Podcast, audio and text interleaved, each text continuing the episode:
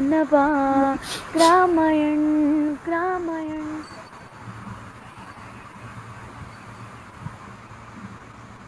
नमस्कार मी दीपक शाहू विवेकानंद सार शताब्दी निमित्त दोन हजार बारामध्ये ग्रामायण प्रतिष्ठानची स्थापना करण्यात आली. आणि जवळपास आठ वर्षचा काळ लोटलेला आहे. या आठ वर्षात वेगवेगळ्या नवीन चळवळी ग्रामायणच्या माध्यमातून होत आहे. ग्रामायण विकास ग्रामविकासचे कार्य ग्रामायण ग्रामीण भागामध्ये करीत आहे. त्याचप्रमाणे जल जम जल जमीन जंगल आणि जानवर ते वन्यजीव या विविध संकल्पना हाती ठेवून वेगवेगळे संरक्षणाचे कार्य ग्रामीण भागामध्ये ग्रामायणच्या माध्यमातून व स्वयंसेवी संस्थेच्या माध्यमातून करीत आहे. त्याचप्रमाणे या आठ वर्षामध्ये ग्रामगाथा सेवागाथा उद्यमगाथा अशा विविध विविध उपक्रमाचे आयोजन ग्रामांच्या माध्यमातून होत आहे. त्याचप्रमाणे ग्रामीण भागातील शेतकरी आणि महिला उद्योजकांना विक्री करता एक नवीन व्यासपीठ दोन हजार सतरापासून प्रदर्शनी ग्रामांच्या माध्यमातून घेण्यात येत आहे. ग्रामायण शेतकऱ्यांच्या आर्थिक सामाजिक आणि कौटुंबिक पातळी कशी मजबूत करता येईल यासाठी ग्रामायणचं एक विविध क्षेत्रामध्ये वेगवेगळ्या पद्धतीनं काम चालू असतं. मी ग्रामायण आजचा जो सत्र आहे आपला ग्रामायण भूमी सुपोषण जनजागृती अभियानातील आजचे पाचवे सत्र. या सत्रामधील आजचा जो विषय आहे सुभाष पालेकर यांची नैसर्गिक शेती संकल्पना ऑर्गेनिक फार्मिंग. आणि आजचे प्रमुख मार्गदर्शक हेमंतजी चव्हाण. मी ग्रामायण प्रतिष्ठानच्या वतीने हेमंतजी चव्हाण यांचं शब्दसुमनांनी स्वागत करते आणि त्यांचा परिचय थोडक्यात करून देते. नमस्कार सर. सरांचं शिक्षण एम एस सी ॲग्री झालेलं आहे आणि कृषी विभागातून निवृत्तीनंतर दोन हजार तीनपासनं मास्टर ट्रेनर म्हणून सुभाष पालेकर ऑर्गॅनिक फार्मिंग या संस्थेशी कार्यरत आहे.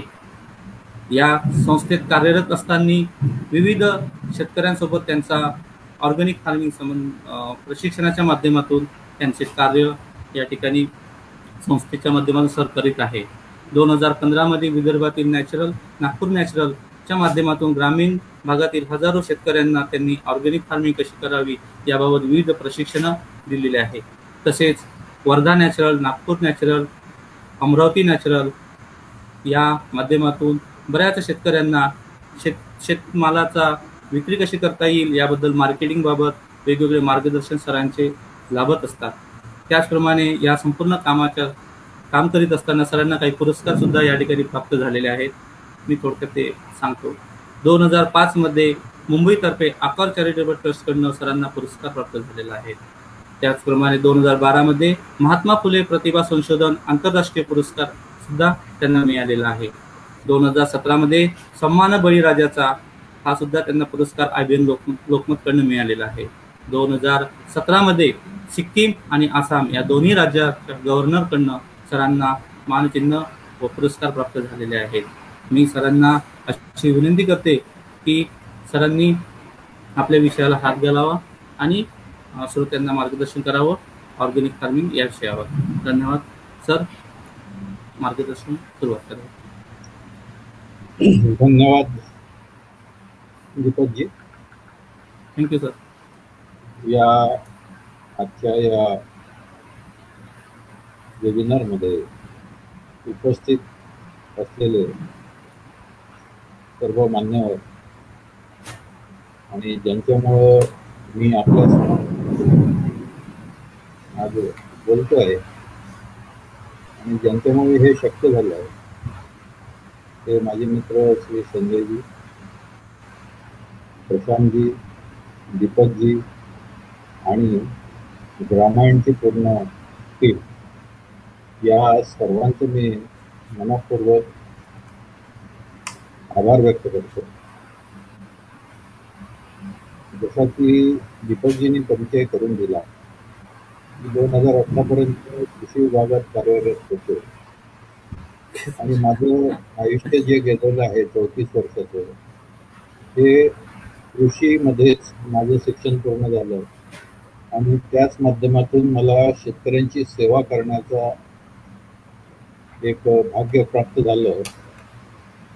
या सेवा करताना ज्या शासनामध्ये समाविष्ट नाही आहेत पण शेतकऱ्यांनी राबवलेल्या अशा विविध योजना आहेत इनोव्हेटिव्ह आहेत. अशांच्या शोधामध्ये मी होतो. आणि दोन हजार तीनला मान्य श्री पद्मश्री सुभाष काळेकर यांचं मी एक दिवसाचं ट्रेनिंगमध्ये होतो.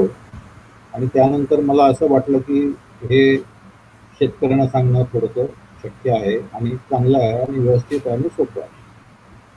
आणि त्या पद्धतीनं मी कामाला लागलो. आणि जवळपास आज सहा जिल्ह्यामध्ये चारशे शेतकरी संपर्कात आहेत. आणि जवळपास देशभरातून आता एक हजार शेतकरी जे संपर्कात असतात की त्यांना काही या बागपाळी करण्याच्या फार्मिंगमध्ये काही समस्या असल्या तर त्याचं निराकरण करण्याचा प्रयत्न आजही माझा चालू आहे. निवृत्तीनंतर सुद्धा आज माझं जवळपास प्रतिदिवस दीडशे दोनशे किलोमीटर आजही मी करत राहतो शेतामध्येच करत राहतो. आणि बारकावे शिकण्याचा प्रयत्न करतो मी काही शास्त्रज्ञ नाही आहे. मी कृषीमध्ये विस्ताराचं काम करतो एक दुवा म्हणून काम करतो की ज्या चांगल्या लोकांनी केलेल्या प्रात्यक्षिका आहेत त्या इतर शेतकऱ्यापर्यंत कशा पोहोचवाव्या हा एक दुवा म्हणून मी काम करतो. आणि त्याच्यात मला बरेचसे असे आश्चर्यकारक रिझल्ट जे आहेत हे पाहायला मिळाले मला. आणि म्हणून आपण हा जो विषय आहे की सुभाष पाळेकर नैसर्गिक शेती हा थोडासा आपण स्लाईडच्या माध्यमातून समजावण्याचा मी आपणा सर्वांना प्रयत्न करतोय. आणि माझे जे मागच्या एक बारा तेरा वर्षाच्या कालखंडामधला जो अनुभव आहे हा अनुभव मी शेअर करण्याचा आपणासमोर प्रयत्न करतो. कारण वेळ आपल्याला कमी आहे त्याच्यामुळं मी डायरेक्ट आता विषयाला सुरुवात करतोय. तर प्रशांतजी पहिली जी स्लाईड आहे आपण पहिल्या प्रेझेंटेशनची मेथड्सवाली ती आपण सुरुवात करावी. मित्रांनो जेव्हा आपण म्हणतोय मला हे सांगायची गरज नाही आहे की आपण ही विषमुक्त शेती ही काळाची गरज आहे किंवा कशाला करायला पाहिजे का बरं करायला पाहिजे कारण अनेक मान्यवर या व्यासपीठावर आलेले आहेत आणि त्यांनी समजावून सांगितलंच असेल तर मला ते रिपीट करण्याची गरज नाही आहे की विषमुक्त शेती का बरं करावी. पण थोडक्यातलं ताजं उदाहरण आहे की आता जो कोरोना येऊन गेला आणि अजूनही आहेच म्हणजे आता जरी तो कमी झाला असेल पण याची भीती अजूनही मनात आहे. आणि आता जी दुसरी लाट संपली आणि तिसऱ्या लाटेच्या प्रतीक्षेत म्हणजे ती कोणाला प्रभावित करेल हा विषय आहेच. पण या सगळ्याला जेव्हा आपण सगळीकडून चर्चा ऐकतो आणि त्याच्यात एकच सगळ्यांचं म्हणणं आहे की आपली प्रतिकार शक्ती कायम ठेवा. याच्यावर काही औषध नाही. आपली प्रतिकार शक्ती कायम ठेवली तर तुम्हाला काहीच होणार नाही. आणि ही प्रतिकार शक्ती मला वाटते की बेसिकली ही प्रतिकार शक्ती आपल्या खाण्यापिण्यातूनच निर्माण होते. जर आपलं खाणं पिणं विषमुक्त असलं तर आपली प्रतिकारक शक्ती सुद्धा चांगली राहील. याच्यात काही वाद नाही याच्यात काही शंका नाही. आणि म्हणून हे सगळं करत असताना शेतकऱ्यांना समजावून सांगत असताना हे सगळं सोप्या पद्धतीनं आपण कसं समजावून सांगू किंवा त्याचे रिझल्ट कसे मिळतील याचा प्रयत्न मी आज या स्लाइड्सद्वारे आपल्याला करण्याचा प्रयत्न करतोय. ही पहिली स्लाइड जे पाहतायत आपण ती सुरुवात आपण करतोय की गाईचं ताजं शेण गावरान गाईचं ताजं शेण. हे ताजं शेण मी फक्त शेतकऱ्याला म्हणतोय की वा वा कमीत कमी एवढं तर करू शकतो तू. की दांडाच्या पाण्याखाली तू गाईचं ताजं शेण त्या पोत्यामध्ये भरून पाणी त्याच्यावरून वाहून जाऊ दे. म्हणजे समजा तुमचा संत्र्याचा बगीचा असेल किंवा मोसंबीचा असेल किंवा आंब्याचा असेल किंवा इतर बगीचे असतील किंवा भाजीपाल्यासारखं क्षेत्र असेल किंवा धानाच्या बांध्या असतील तर याच्यामध्ये काय करायचं आहे तुम्हाला? की फक्त त्या गाईच्या ताजं शेण जे आहे हे शेण तुम्हाला सुरुवातीतून करायचे आहे शेतकऱ्याला आपण खूप जटिल जर सांगत बसलो तर ते प्रत्यक्षात कृतीमध्ये येण्यास हा थोडासा उशीर लागतो. पण एकदम त्या गोष्टीकडून जर आपण कठीण गोष्टीकडे नेलं तर निश्चितच तो त्याचा प्रयत्न करतो तर हा पहिला प्रयोग मी सांगत असतो शेतकऱ्यांना काहीच नाही तर गावराणी गाईचं असतातच शेतकऱ्याकडे. या गाईचं शेण तुम्ही फक्त पोत्यात भरायचं आणि पाण्यासोबत जाऊ द्यायचं. पंधरा दिवसात तुम्हाला तुमच्या जमिनीमध्ये थोडासा फरक जाणवेल तुमच्या झाडामध्ये तुम्हाला फरक जाणवेल तुमच्या इतर पिकामध्ये सुद्धा फरक जाणवायला सुरुवात होईल हा सिंपल प्रयोग आहे. त्याच्यानंतर जे आहे आपल्याला काय करायचं ते बघूया आपण. नेक्स्ट जेव्हा शेतकऱ्याला ह्या ताज्या शेणाचा फरक माहीत पडला की त्याच्यानंतर मग मी सांगतो की हे जीवामृत जे आहे हे जीवामृत तयार करा. सुभाष पाळेकरांच्या तंत्रज्ञानामध्ये जे चार आधारस्तंभ आहे हे चार आधारस्तंभ म्हणजे काय? एक आहे पहिले बीजामृत दुसरा आहे जीवामृत तिसरा आहे वापसा आणि चौथा आहे आच्छादित. हे चार आधारस्तंभ जर तुम्ही उमजून घेऊन जर शेती केली तर आपल्याला प्रोडक्शनमध्ये कुठेही कमतरता जाणवत नाही. तर हे कसं करायचं? जीवामृत आपल्यासमोर दिसतंय तर याच्यासाठी आपण एक शेण घेतोय गाईचं ताजं शेण गावरान गाईचं. ताजं शेण घेतोय दहा किलो. आणि गोमूत्र घेतोय आपण पाच ते दहा लिटर. पाच लिटर घेऊ शकता. दहा लिटर पर्यंत घेऊ शकता. गुळ घेतोय आपण एक किलो गुळ गुळ घेतोय. किंवा उसाचा रस घेतोय चार लिटर. किंवा या व्यतिरिक्त आपण घेऊ शकतो कोणत्याही पिकलेल्या फळाचा रस म्हणजे आता आंबे आंब्याचा सीझन चालू आहे आंबे खराब झालेले आहेत तर त्याचा सुद्धा एक पल्प जो आहे हा पल्प आपण घेऊ शकतो. म्हणजे खराब झालेला पल्प किंवा चिकू गोड किंवा पपई हे सुद्धा चालू शकतं त्याच्यात. या व्यतिरिक्त मूग आहे उडीद आहे किंवा तूर आहे किंवा हरभरा आहे याचं पीठ एक किलो. याचं एक किलो पीठ. आणि थोडीशी आपल्या मातीची कुठली माती घ्यायची? आपल्या शेतातली माती घ्यायची मूठभर माती घ्यायची. पण कोणती माती घ्यायची? तर जिथं रासायनिक खताचा वापर केलेला नाही जिथं कीटकनाशकाचा स्प्रे केलेला नाही अशा ठिकाणची माती तर साधारणतः आपल्याला ते जी माती दिसते ती मी ती माती आपल्याला धुऱ्यावर असेल किंवा जीव जिथं काडी कचरा जास्त असेल त्या खालची माती जर आपण घेतली तर ती अत्यंत योग्य राहते. आता हे सगळं जे मिश्रण आहे हे आपल्याला तीन दिवस आपल्याला ठेवावं लागतं कमीत कमी. म्हणजे याचे वेगवेगळ्या सीझनमध्ये दिवस कमी जास्त होऊ शकतात. उन्हाळ्यात तीन दिवसात तयार होतं पावसाळ्यामध्ये चार दिवसात तयार होतंय थंडीमध्ये पाच ते सहा दिवसात तयार होतं आणि हे किती दिवस चांगलं राहते? तर साधारणतः वीस ते पंचवीस दिवसपर्यंत हे चांगलं असतं. तर चांगलं असतं म्हणजे काय? की याची चांगलं असण्याची आपण काय शहानिशा केली पाहिजे? तर जेव्हा आपण तयार करतोय तर त्याच्यावर आपल्याला एक शेणाची मोठी अशी साय दिसते आपल्याला. एक इंच दोन इंच. आणि त्याचा जो कलर असतो हा कलर पिवळा असतो.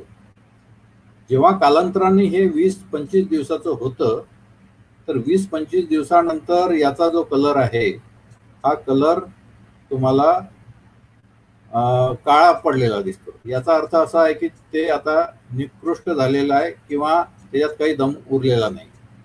हे सगळं मिश्रण जे आहे ते दोनशे लिटरच्या ड्रममध्ये आपण तयार करतोय. या वर दिलेल्या सगळ्या गोष्टी ज्या आहेत यामध्ये हे सगळं टाकल्यानंतर दोनशे लिटर पाणी मेकअप करायचं आहे आणि चार दिवस आपल्याला सकाळ दुपार संध्याकाळ फिरवायचं आहे. पाच पाच मिनटं फिरवायचं. आता पाच पाच मिनटं क्लॉक वाईज फिरवायचं आहे. म्हणजे जेणेकरून का बरं फिरवायचं आहे? की याच्यामध्ये गाईचे जे शेण आहे ताजं गाईचं शेण याच्यामध्ये जिवंत बॅक्टेरिया आहेत. आणि जे काही आज मी अभ्यास केलेला आहे किंवा वाचलेला आहे त्याच्यानुसार एका ग्राम गाईच्या शेणामध्ये जवळपास दीडशे कोटी बॅक्टेरिया असतात. आणि यांची एक पिढी निर्माण व्हायला पुढची पिढी निर्माण व्हायला फक्त वीस मिनिटं लागतात. म्हणजे दीडशे कोटीचे तीनशे कोटी तीनशे कोटीचे सहाशे कोटी सहाशे कोटीचे बाराशे कोटी. जवळपास आपण चार दिवस ठेवतोय याला. म्हणजे जवळपास पन्नास लाख कोटी ते साठ लाख कोटी दोनशे लिटरच्या ड्रममध्ये हे बॅक्टेरिया वाढतात मल्टिप्लाय होतात. आणि एवढ्या संख्येनं ह्या बॅक्टेरिया वाढत असताना यांना एक तर कॅलोरीज पाहिजे आणि दुसरं पाहिजे यांना प्रोटीन्स तर हे कॅलोरीज आपण गुळाच्या माध्यमातून किंवा गोड पदार्थाच्या माध्यमातून आपण गोड पदार्थ म्हटल्यानंतर साखर चालत नाही लक्षात घ्या. गोड पाहिजे किंवा फळांचा रस पाहिजे गोड. तर कॅलोरीज मिळतात. आणि जेवढं हे द्विदल धान्य आहे जसं आपण या स्लाइडमध्ये पाहत आहे मूग आहे उडीद आहे तूर आहे किंवा हरभरा आहे याच्यामध्ये प्रोटीन्स आहेत. आणि म्हणजे हे काय करतात की एवढ्या मोठ्या संख्येला आपण खाऊ घालत आहोत. त्याच्यानंतर याच्यामध्ये आपण मूठभर माती सुद्धा मिसळली. म्हणजे आपल्या मातीमधले जे बॅक्टेरिया आहेत जे सुप्तावस्थेत आहेत त्यांना सुद्धा यांच्यासोबत आपण वाढवतो. म्हणजे एकंदरीत आपल्या जमिनीत उपलब्ध असणारे जे जीवाणू आहेत त्यांना सुद्धा आपण या पद्धतीनं वाढवतोय. आता चार दिवसानंतर याचा वापर तुम्ही करू शकता. हे कल्चर म्हणून काम करतोय. हे खत नाही आहे हे कल्चर म्हणून काम करत आहे हे कल्चर म्हणून काम करत असताना एका एकराला आपल्याला हे दोनशे लिटर कमीत कमी पंधरा दिवसातून एकदा टाकायचं आहे. आता याच्यातल्या बऱ्याचशा गोष्टी आपण बघितल्या तर शेण जवळपास गाईचं असतं गावात गाय असते ताजं शेण आपल्याला मिळून जातं. गुळ फक्त समजा त्याच्याकडं जर ऊस नसेल ऊस असेल तर ऊसाचा रस टाकू शकता नाहीतर गुळाचा खर्च येईल तुम्हाला. आणि जवळपास शेतकऱ्याकडे हे जे आहे मूग आहे उडीद आहे किंवा चना आहे किंवा आपलं तूर आहे हे दरवर्षी शेतकरी आपल्या शेतात लावतो. तर ते सुद्धा आपल्याला वर्षभरासाठी साठवून याच्यामध्ये वापर करण्यासाठी आपण वापरू शकतो. तर म्हणजे एक स्वस्त आणि मस्त असं बॅक्टेरियाचं कल्चर जे आहे आणि जेव्हा आपण म्हणतो की याच्यामध्ये गाईच्या शेणामध्ये जवळपास आज जे काही रेफरन्सेस आहेत त्या माध्यमातून जवळपास पस्तीस ते चाळीस प्रकारचे जे बॅक्टेरिया आहेत ते सापडतात आपल्याला. आणि हे बॅक्टेरिया कोणते? तर शेतकऱ्यासाठी जे नेहमीच परिचित असलेले जसं रायझोबियम नत्र फिक्स करणारे बॅक्टेरिया आहेत फॉस पी एस बी आहे फॉस्फरस सोल्युबल बॅक्टेरिया आहेत पोटॅश सोल्युबल बॅक्टेरिया आहेत. त्याच्यानंतर असे अनेक ट्रायकोडर्माच्या चार स्पेसीज आहेत स्पुडोमोनास आहे ॲझॅटोबॅक्टर आहे ॲसेटोबॅक्टर आहेत ह्या अशा अनेक प्र प्रजाती ज्या आहेत या शेणामध्ये आपल्याला पाहायला मिळतं. आणि म्हणून याचंच मल्टिप्लिकेशन आपण करतोय आणि आपल्या शेतात हे सगळं टाकतोय. हे टाकल्यानंतर याचे जे रिझल्ट आहेत हे रिझल्ट आपल्याला जवळपास दीड ते दोन महिन्यानंतर आपल्या शेतात आपल्याला दिसायला लागतात तर काय दिसायला लागतं? आता आपण ही स्लाइड बघू. की मी सांगितलं का शेण आपल्याला टाकायचं आहे. पण शेण टाकताना शेतकरी चुका जे करतात की डायरेक्ट दहा किलोचं शेण घेतलं आणि डायरेक्ट ड्रममध्ये टाकला. तसं नाही करायचं. अगोदर कालवायचं आहे त्याला. बादलीमध्ये घेऊन पाणी घेऊन त्याला कालवायचं आहे चांगलं ते कालवून झाल्यानंतर मग ड्रममध्ये टाकायचं पुढची साईड.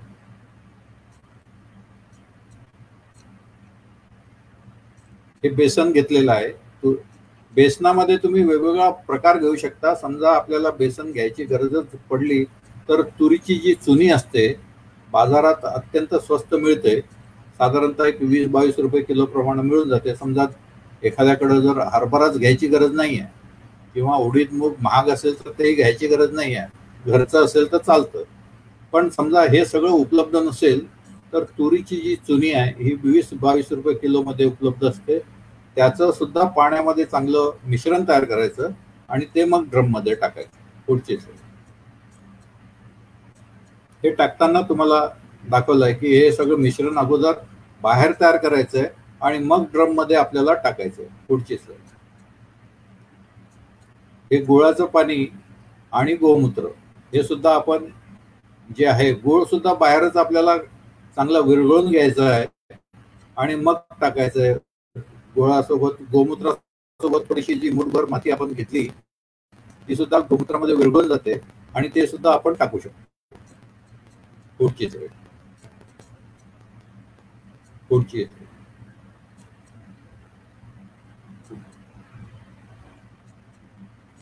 आता याला फिरवायचं आहे आपल्याला. क्लॉकवाईज फिरवायचं सकाळ दुपार संध्याकाळ. परंतु एक ध्यानात ठेवायचं की हे जो ड्रम ठेवलेला आहे तो तुम्हाला उन्हात दिसतोय बघा. तर जर तुमच्या जवळ जर म्हणजे झाड नसेल किंवा सावली नसेल तर त्याला सुद्धा पर्याय असा आहे की या ड्रमला चारी साईडला गोंदपाट लावायचं आणि त्या गोंदपाटाला ओलं करायचं आणि अशा ठिकाणी तुम्ही ठेवू शकता वरून घट्ट झाकण बंद नाही करायचं. वरून फक्त आपलं जे शेडनेट सारखं असतं म्हणजे हवा आत येणे आणि जाणे. बाहेर. ही मोकळी पाहिजे. त्याला एअर टाईट करायचं नाही. बंद करायचं नाही. एवढी काळजी घ्यायची हे तयार करताना. आणि हा आपण बघतोय की हा भोवरा तयार झालाय. आता याचा अर्थ काय? की हवेमध्ये जो ऑक्सिजन आहे हा ऑक्सिजन आपण त्या ड्रम मधल्या बॅक्टेरियाला पुरवठा करण्याचं काम करतोय. कोणत्या माध्यमातून हलवण्याच्या माध्यमातून. म्हणजे जसं हे जे लाईव्ह आहेत बॅक्टेरिया यांना सुद्धा ऑक्सिजनची गरज पडते. म्हणून आपण याच्यात काय करतोय काठीनं आपण कंटिन्यू पाच ते दहा मिनटं जोरात हलवतोय जेणेकरून हवेतला जो ऑक्सिजन आहे हा ऑक्सिजन त्या ड्रममधल्या बॅक्टेरियाला मिळेल. जेवढं जास्त तुम्ही हलवाल तेवढं तुमची क्वालिटी जी आहे ही क्वालिटी खूप चांगली होईल. याच्यात शंका नाही. पुढे. हे एक भोपाळला एक ट्रेनिंग घ्यायला द्यायला गेलो होतो. शाळेतली मुलं आहेत आणि शाळेतल्या मुलांना हे जीवामृत कसं तयार केलं करायचं आणि त्याचा वापर कसा करायचा? तुम्ही बघतायत की त्या बादलीतून किती पडतंय किती प्रमाणात पडतंय? एवढ्या प्रमाणात जरी तुम्ही आपल्या शेतात जर टाकलं वाहत्या पाण्यामध्ये तरी ते सफिशियंट आहे. फक्त टाकताना काय करायचं आहे आपल्याला पंधरा दिवसातून एकदा ज्यांच्याकडे जर जास्त असेल आठ दिवसातून एकदा जर टाकत असाल तर काहीच गैर नाही आहे किंवा काहीच अपाय नाही आहे फायदाच फायदा आहे. त्याच्यामुळं आपण हे टाकताना क्वांटिटी किती पाहिजे? किंवा दुसऱ्या पद्धतीनं जर आपण म्हटलं की आपण जर टाकायचा विचार केला तर जो दोनशे लिटरचा ड्रम असतो त्याला बॉटमला एक छिद्र केलं आणि त्याची एक नळाची धार आपण या वाहत्या पाण्यासोबत देऊ शकतो. किंवा ज्यांच्याकडं ड्रिप आहे किंवा स्प्रिंकलर आहे तर स्प्रिंकलरला सुद्धा व्हेंचुरी बसते आणि ड्रिपला सुद्धा व्हेंचुरी बसते. या ड्रिपच्या माध्यमातून किंवा स्प्रिंकलरच्या माध्यमातून तुम्ही आपल्या पिकाला स्प्रिंकलरद्वारे सुद्धा देऊ शकता. एका एकराला तुम्हाला दोनशे लिटरपर्यंत आरामात देऊ शकता. पिकावर पडलं पाण्यासोबत तरी तेवढं नुकसान नसतं. पण डायरेक्ट जर पिकावर पडलं जीवामृत तर मात्र स्कॉर्चिंग येण्याचा येऊ शकतं स्कॉर्चिंग येऊ शकतं. म्हणून याला डायल्यूट स्वरूपातच फवारणीला सुद्धा आपल्याला वापरता येतं. हे जीवामृत हे जे आहे फवारणी करता मी नंतर सांगेल कसं करायचं काय करायचं. त्याच्या अगोदर आपण पुढची स्लाईड घेऊ शेतकऱ्यांना मोठा जो प्रश्न भेडसावतोय तो आहे म्हणजे शेण मिळून जातं गुळ मिळून जातो बेसन मिळून जातो पण गोमूत्र कसं संकलन करायचं? गोमूत्र संकलन करण्यासाठी हे जे शेड दिसतंय आपल्याला जवळपास या शेडमध्ये पंचवीस ते तीस गायी मावू शकतात एवढं मोठं शेड आहे. लहान शेतकरी एक दोन गायी कर- करता किंवा बैला करता सुद्धा लहानसं शेड करू शकतो. फक्त शेडची रचना कशी पाहिजे की मागच्या साईडला उतार पाहिजे आणि तिथे मध्ये एक नाली काढलेली आहे आणि त्या नालीनंतर एक टँक केलेला आहे. मग शेण मिश्रित गोमूत्र जरी असलं त्याच्यामध्ये तरी ते चालू शकतं. म्हणजे त्याला काहीच प्रॉब्लेम नाही आहे या पद्धतीनं आपण काय करू शकतो? हे गोमूत्र जे आहे आणि गोमूत्र जेवढं जुनं असेल तेवढं चांगलं. गोमूत्र खराब होत नाही. त्याच्यामुळं काळजी करण्याचं कारण. या पद्धतीनं गोमूत्र संकलन आपण या पद्धतीनं करू शकतो. पुढे. जीवामृत मी सांगितलं तुम्हाला की जीवामृतात कसं तयार करायचं? त्याच्यानंतर त्याचा वापर कसा करायचा? जीवामृताचा वापर जर फवारणीमध्ये करायचा आहे तुम्हाला तर फवारणीमध्ये एक महिन्याची पिकं असतील तर अर्धा लिटर जीवामृत दहा लिटर पाणी. दोन महिन्याची पिकं असतील तर पाऊन लिटर जीवामृत दहा लिटर पाणी. आणि तीन महिन्याचे वरचे जर पिकं असतील तर एक लिटर जीवामृत दहा लिटर पाणी. या पद्धतीनं या डायल्युशननी जर आपण फवारणी केली तर फायदे काय आहेत? फायदे भरपूर आहेत. पहिला फायदा असा आहे की आज आपण बघतोय की शेतकऱ्याच्या शेतामध्ये जनावरांचा भरपूर त्रास आहे. म्हणजे कोणतं पीक लावलं आपण तर पिकाला पहिल्यांदा जनावरं खातात. पण ह्या जीवामृताची फवारणी जर तुम्ही केली तर तुमच्या पिकाला ते तोंड सुद्धा लावत नाही. म्हणजे जनावरांपासून संरक्षण होतच. पण गोमूत्र आणि आपलं शेण याच्यापासून जे बेनिफिट मिळतात ते वेगळेच मिळतात. तर फवारणी सुद्धा करावी आणि जमिनीतून सुद्धा आपण या जीवामृताचा वापर करू शकतो. आता पहिला जो स्तंभ आहे तो एक स्तंभ झाला दुसरा स्तंभ जो आहे हा आहे बीजामृत. म्हणजे आपण असं जर म्हटलं की शेतकऱ्यांना गावातला पैसा गावात आणि शहरातला पैसा गावात. गावातला पैसा गावात आणि शहरातला पैसा गावात जोपर्यंत येणार नाही तोपर्यंत शेतकऱ्याची उन्नती होणार नाही आर्थिक दृ- दृष्ट्या. आणि म्हणून आपण म्हणतोय की खर शेतीमध्ये खर्च जो आहे तो कमीत कमी झाला पाहिजे. कारण कितीही शेतीत खर्च केला तरी तो तुम्हाला दिसून पडत नाही. आणि म्हणून शेतीतला खर्च जर आपण कमीत कमी केला तर मात्र आपल्याला एक शाश्वती असते की मी खर्च कमी केला आहे पण प्रोडक्शन तेवढंच येऊन राहिलो तर तोच नफा आपला जो आहे तो गणला जातो. म्हणून बीजामृत जे आहे ते बीजामृत बीज संस्कार करण्याकरता आपण तयार करतो. कोणत्याही पिकाचं पिकाला बीज संस्कार करतोय आपण त्या बीज संस्कार तयार करण्याकरता आपल्याला काय काय करावं लागतं? तर त्याच्यात दिलंय बघा की गाईचं शेण घ्यायचं आहे पाच किलो ताजं शेण घ्यायचं. गोमूत्र घ्यायचं आहे पाच लिटर आणि खायचा जो चुना आहे खायचा चुना हा पन्नास ग्राम घ्यायचा आहे. आणि शेतातली माती जी आहे ती एक मूठ घ्यायची आहे आणि पाणी याच्यात घ्यायचं आहे वीस लिटर. वीस लिटर पाणी घ्यायचं आहे.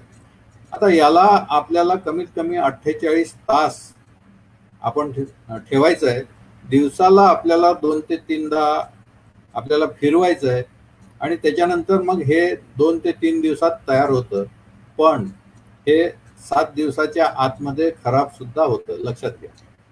आता याच्यात आपण बघूया पुन्हा याच्यात काय झालेलं आहे की गाईचं शेण घेतलेलं आहे. आणि गाईचं शेण गोमूत्र जर घेतलं आहे आणि त्याचा जर पीएच बघितला आपण तर गोमूत्राचा पीएच जो आहे तो ऍसिडिक आहे. आणि चुना जो आहे तो अल्कलाईन म्हणजे जर तुम्ही चुना नाही टाकला आणि फक्त गोमूत्र टाकलं तर तुमचं अंकुरण होणार नाही. किंवा अंकुरण जे आहे बियाण्याचं हे मार खाईल. आणि चुना जो आहे तो अल्कलाईन आहे. म्हणजे तुम्ही टेस्ट सुद्धा करू शकता. बीजामृत तयार झाल्यानंतर आपला जो पीएच आहे हा साडेसहा ते साडेसातच्या दरम्यान जर येत असेल तर ते बि बियाणे संस्कारासाठी उत्तम आहे असं समजा सम- समजायला काही हरकत नाही. म्हणून चुन्याचा वापर आपण केलेला आहे.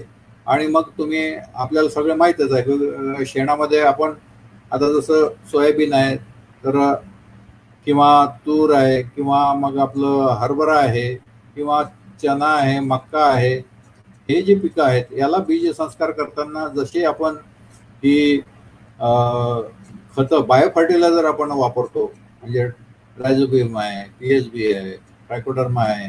तर हे सगळं गाईच्या शेणामध्ये. आहे. म्हणून हे या- हे- सगळं मिश्रण आपण याला सुद्धा लावू शकतो आणि पेरू शकतो.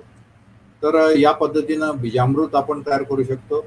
आणि याच्या याचे रिझल्ट जे बघितले आहेत मी अत्यंत चांगले. म्हणजे जर्मिनेशन पर्सेंटेज अत्यंत चांगलं वाढतं पिकाचं.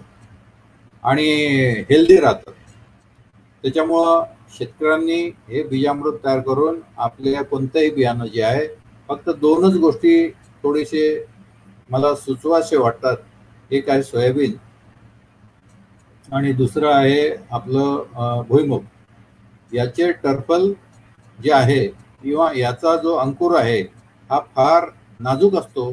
त्याच्यामुळं याला बीजामृत लावू नये असं सरळ सरळ माझं म्हणणं आहे.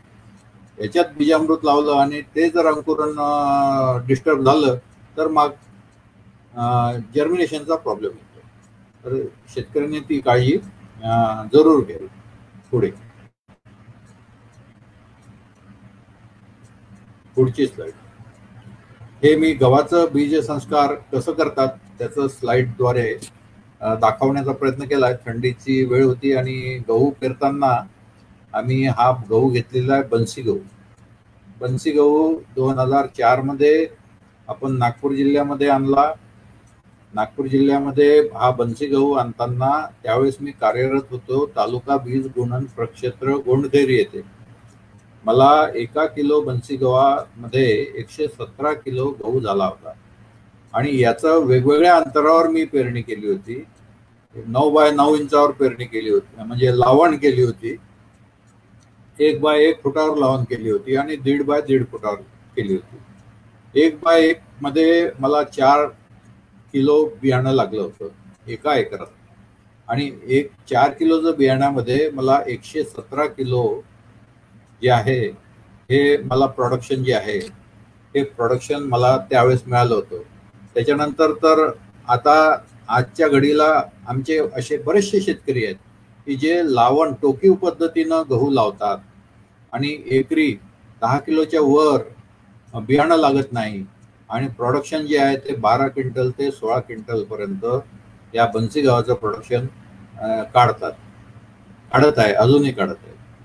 बन्सी गाव याच्यासाठी निवडला आम्ही की आम्ही म्हणजे हे तर शिकवतोच की हे नैसर्गिक पद्धतीनं हे कसं तयार करायचं किंवा काय टाकायचं पण याचं मार्केटसुद्धा आपल्याला जास्त भाव मिळण्याकरता आपण काय लावलं पाहिजे हे सुद्धा शेतकऱ्यांचं मार्गदर्शन आपण करत असतो. तर हा बन्सी गहू त्यावेळेस म्हणजे दोन हजार चार आणि पाचला पस्तीस रुपये किलो या भावाने विकत होतो. आजच्या घडीला हा पंचावन्न रुपये किलोनी जातोय. म्हणजे शॉपमधून शॉपमधून जातोय. पण शेतकऱ्याला जो आहे शेतकऱ्याला एक ठोक भाव जो म्हणू की एखाद्या शेतकऱ्याकडे दहा क्विंटल बन्सी गहू आहे. आणि दहा क्विंटल बन्सी गावाचे त्याला जर विकायचं आहे तर साधारणतः त्याची क्वालिटी पाहून पस्तीस ते चाळीस रुपये किलो प्रमाणे हे मार्केटमध्ये म्हणजे कोणत्याही जे नॅचरलचे शॉप्स आहेत नॅचरलचे शॉप विषयी आपण नंतर बोलू. तर मार्केटिंग कसं करतात ते नंतर बोलू. आज हा फोटो पाहून मला ते लक्षात आलं की गहू कोणता आहे आणि का बरं पेरा ठीक आहे. पुढची स्लाईड हे दानाचं बी आहे. धानाचं बियाणाचं बीज संस्कार करताना आपण हे वीस लिटर तयार केलं द्रावण त्याच्यात धानाचं बी टाकलं आणि धानाचं बी टाकल्यानंतर वर जे तरंगलं ते तरंगलेलं फेकून दिलं. खाली जे सेट झालं ते सेट झालेलं दहा मिनिटानंतर काढलं. त्याला साध्या पाण्याने पुन्हा धुतलं आणि मग सावलीत वाळून त्याची नर्सरीमध्ये आपण टाकून दिलं. ते धानाचं रोप तयार करण्याकरता. या पद्धतीनं हे बीज संस्कार केले. पुढे. हे बीज संस्कार करतानाचा त्याला ढवळण्याचा फोटो आहे. पुढे.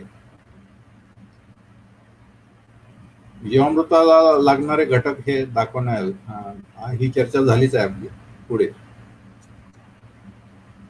पुढे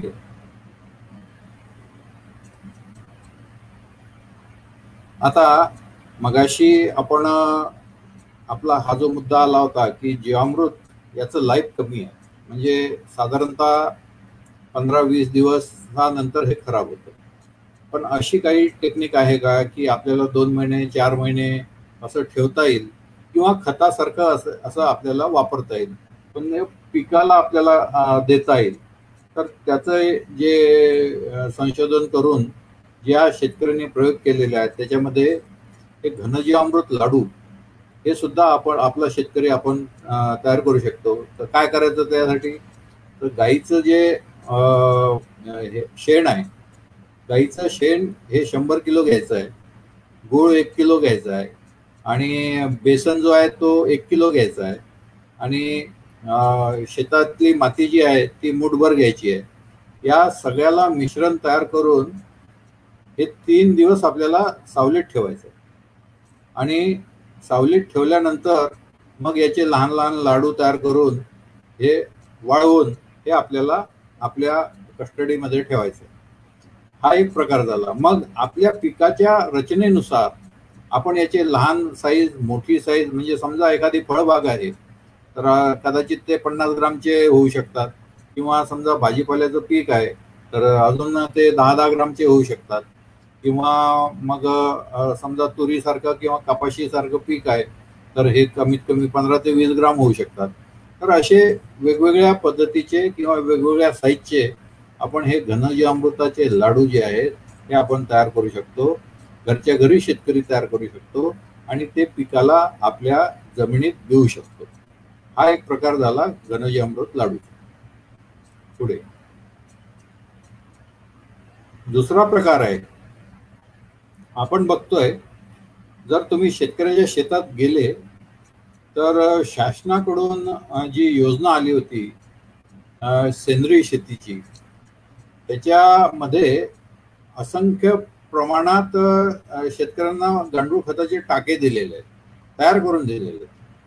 पण जेव्हा सर्वे केला मी त्याच्यानंतर एक तीन वर्षानंतर पाच वर्षानंतर जेव्हा गावात फिरत होतो त्यावेळेस असं लक्षात आलं की हे सगळे जे गांडूळ खताचे टाके आहेत ते असेच पडून आहेत. आता गांडूळ खत कुणीच तयार करत नाही कारण त्याच्यात भानगडी जास्त. गांडूळ मरून जातात गांडूळ पळून जातात शेण काही भेटत नाही तेवढ्या क्वांटिटीत तर मग काय करायचं? मग पडून आहे मग त्यांना एक सोपं हा जो उपाय आहे मी सांगितला की ह्या ज्या रिकाम्या टाक्या आहेत ज्या विटाच्या बांधलेल्या आहेत तर याच्यात बघत आहे की पूर्ण जो टाका आहे पूर्ण टाक्यामध्ये मी भरलेलं नाही आहे गाईचं शेण जे रोजचं आपलं निघतं ते आपण अर्ध्या टाक्यापर्यंत भरतो. फक्त अर्ध्या टाक्यापर्यंत.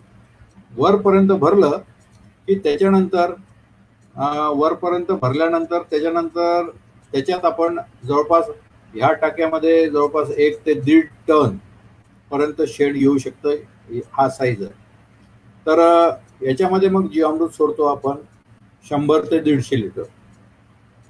जर ओलावा नसेल तर थोडंसं पाणी टाकतो. आणि शंभर ते दीडशे लिटर आपण जीवामृत सोडतो. आणि तो जो अर्धा भाग तुम्हाला रिकामा दिसत आहे त्या साईडला अर्धा भाग भरलाय आणि अर्धा भाग रिकामा दिसतोय तुम्हाला. तर आठ दिवसानंतर त्याला पलटी मारतो तो रिकामा साईडला. आठ दिवसानंतर आपण त्याला पलटी मारतो.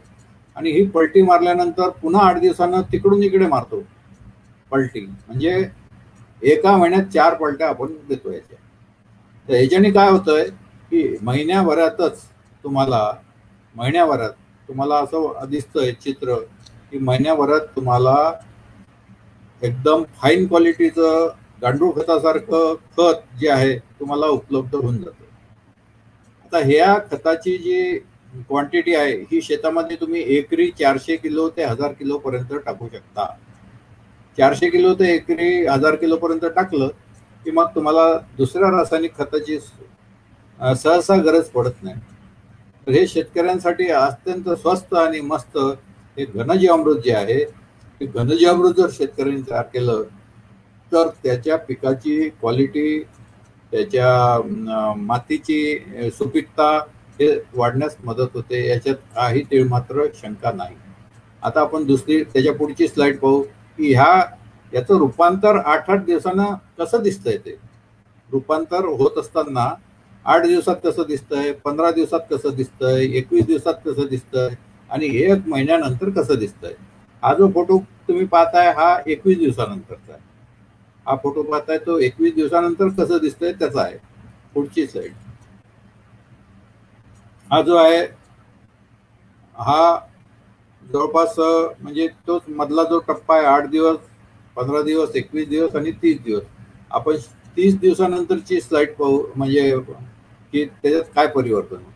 त्याच्या पुढे पुढे पुढचं हे तीस दिवसानंतरचं आहे. खत तीस दिवसानंतर जर तुम्ही त्याला गाळलं तर गाळल्यानंतर तुम्हाला असं लक्षात येतं की या पद्धतीचं खत जे आहे हे तुम्हाला मिळतंय. हे जे शेणखत आहे आणि हे तयार झालं म्हणून कसं समजायचं? साधी सोपी आहे पद्धत की याला याला हातात घ्यायचं आणि याचा सुगंध घ्यायचा. सुगंध घेतल्यानंतर पहिला पाऊस आल्यानंतर मातीचा जो सुगंध येतो तो सुगंध या खताला येतो.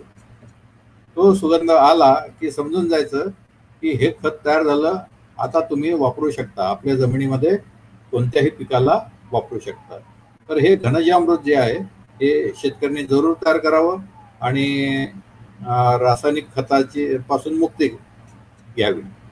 पुढे.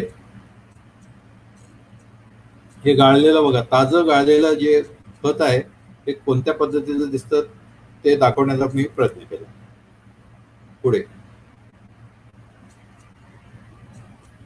हा एक प्रयोग केला होता. हा कळमेश्वर तालुक्यातला एक प्रयोग आहे. आता हे जे झाड हातात तो माणूस घेऊन कापतोय त्याला. का बरं कापतोय?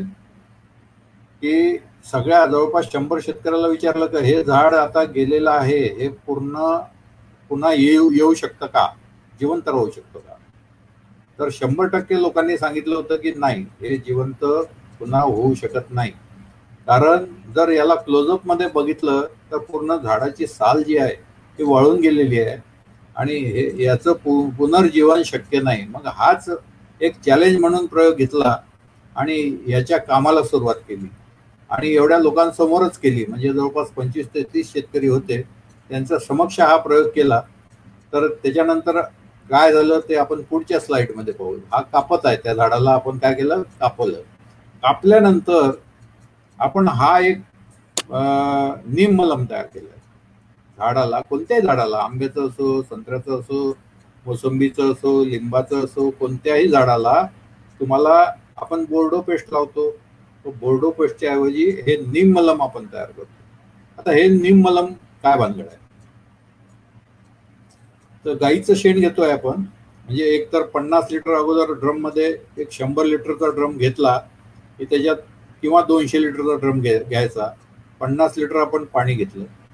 वीस किलो गाईचं ताजं शेण घेतलं वीस लिटर त्याच्यात गोमूत्र घेतलं दहा किलो कडुलिंबाचा पाला घेतला आणि दोन किलो वन तुळशीचा पाला घेतला. याला अठ्ठेचाळीस तास आपण ठेवलं आणि दिवसाला दोनदा फिरवलं. आणि ही जी पेस्ट तयार झाली आता ह्या बुंद्यावर लावणं चालू आहे. याच्यामध्ये एक गुण मला जो आढळला तो असा की याच्यामध्ये साल जोडण्याचं एक वैशिष्ट्य आहे. म्हणजे तुटलेली कापलेली साल जी आहे ते साल जुळवून आणण्याचं जे आहे ते शेणामध्ये प्रॉपर्टी आहे. आणि त्याच्यामुळं असं लक्षात येलं की जर साल तुटली असेल किंवा खरचटली असेल किंवा खराब झालेली असेल अशा वेळेस जर तुम्ही ह्या निमलमचा प्रयोग केला तर तुमचं झाड एकदम चांगलं होते बुंदा चांगला होतोय. कीड सुद्धा नाहीच्या बरोबर येतात. आणि सगळ्यात महत्वाचं म्हणजे आपल्या भागात भेडसावणारा डिंक्या गमोसिस त्या गमोसिसवर खूप चांगला रिझल्ट या निम मलमचा आपल्याला पाहायला मिळाला. या पद्धतीनं हे निम मलम शेतकऱ्यांनी जरूर तयार करावं आणि त्याचा हे प्रयोग केले आहे मी. एका झाडाला निम मलम लावलं दुसऱ्या झाडाला बोर्डो पेस्ट लावली आणि त्याच्यानंतर मग काय त्याचं आढळलं तर ते पिक्चरमध्ये आपण बघतच आहोत. साल एकदम चांगल्या पद्धतीनं तयार होते. झाडही मजबूत होतात. पुढे. हे बघा हे दोन महिन्यानंतरचं दोन ते अडीच महिन्यानंतरचं हा फोटोग्राफ आहे. हे शेतकरी उप तिथं उपस्थित आहे. या सगळ्या शेतकऱ्यांसमोर हा प्रयोग जो आहे हा प्रयोग आपण कळमेश्वर तालुक्यात घेतला होता. आणि तुम्ही बघत आहे की त्या गेलेल्या नव्याण्णव टक्के गेलेल्या झाडाला पालवी चांगली पालवी फुटलेली आहे. हे एवढं ज्वलंत आणि चांगलं उदाहरण तुमच्या या स्लाइडच्या माध्यमातून तुम्हाला दाखवण्याचा मी प्रयत्न करतोय. पुढचं. हे बोर्डो पेस्ट लावली होती. तरी सुद्धा डिंक्या जो म्हणतो आपण हा कमी झालेला नाही. हा डिंक येतच आहे त्या झाडातून. आणि निमपेस्टचं पेस्ट म्हणजे हे दोन्ही प्रयोग केले होते शेतकऱ्याच्या समक्ष. नेहमीप्रमाणे डेंग बोर्डोपेस्ट लावा आणि हे निम मलम लावा. तर त्याचे इफेक्ट काय जाणवले हे आपल्याला आता दिसलं पुढे. जो तिसरा स्तंभ म्हणतो आपण की एक झालं बीजामृत दुसरं झालं जीवामृत तिसरं झालं वापसा. वापसा म्हणजे पाणी देण्याची पद्धत आहे. की पाणी कोणत्या पद्धतीनं दिलं पाहिजे. आणि चौथं झालं हे आच्छादन. आच्छादनाचे हे तीन प्रकार असतात. जे नेहमी शेतकऱ्यांच्या ध्यानात असतात शेती करतात त्यांच्या ध्यानात असतात. एक आहे मृदाच्छादन. मृदाच्छादन म्हणजे असं आहे की जेव्हा आपण डवरणी करतो खालची माती वर वरची माती खाली या पद्धतीनं जेव्हा करतो त्याला आपण मृदाच्छादन म्हणतो. काष्ठाच्छादन म्हणजे मोठी झाडं आहेत आणि त्याच्याखाली पालापाचोळा वा टाकलेला आहे वाळलेला. त्याला आपण काष्ट आच्छादन म्हणजे सगळ्यात चांगलं उदाहरण आपल्याला पाहता मिळतं की जेव्हा आपण एखाद्या जंगलात फिरायला जातो आणि पालापाचोळ्यानं आणि काष्ठाच्छादनानं ते जंगल पूर्ण भरून राहते. खालची जमीन जी आहे ती झाकलेली असते. ते म्हणजे काष्ठ आच्छादन. आणि सजीव आच्छादन म्हटल्यानंतर एखाद्या पिकात दुसरं पीक घेणं आंतरपीक घेणं आणि त्या आंतरपिकानं आपली माती जी आहे किंवा आपली जी सॉईल आहे हे या सॉईलला पूर्ण झाकून देणे. याला सजीव आच्छादन म्हणतात. तर सजीव आच्छादनाचं म्हणजे एक उदाहरण देतो मी तुम्हाला की संत्र्याच्या झाडा लावलेल्या आहेत. समजा संत्र्याची मोठी झाडं आहेत आणि संत्र्याच्या झाडाखाली मी चवळीचं पीक लावून घेतलं. किंवा मी संत्र्याच्या झाडाखाली बोरू लावून टाकला. तर हे बोरू जे झालं ते सजीव आच्छादन. चवळी जी झाली ती सजीव आच्छादन. या पद्धतीनं हे तीन आच्छादनं जे आहेत हे तीन आच्छादनं आपल्याला पाहायला मिळतात. पुढे. तर हे जेव्हा ही मेथडॉलॉजी झाली की आपण वेगवेगळ्या पद्धतीनं हे बीजामृत तयार करतोय जीवामृत तयार करतोय त्याच्यानंतर आपल्याला असं लक्षात येईल की हे वापरल्यानंतर याचे रिझल्ट काय मिळाले? ते आता आपण बघूया की याचे रिझल्ट काय मिळतात आपल्याला? म्हणजे आपल्याला ते लक्षात येईल पुढे.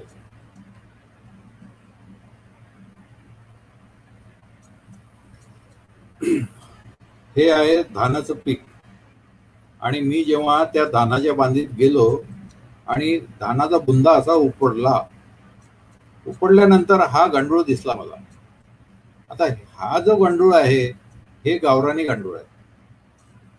हे आपण जे शेतकऱ्याला आजपर्यंत दिलेलं आहे युट्रिनस युजेनी किंवा आयसिनिया फोटिडा हे याच्यापेक्षा लहान असतं.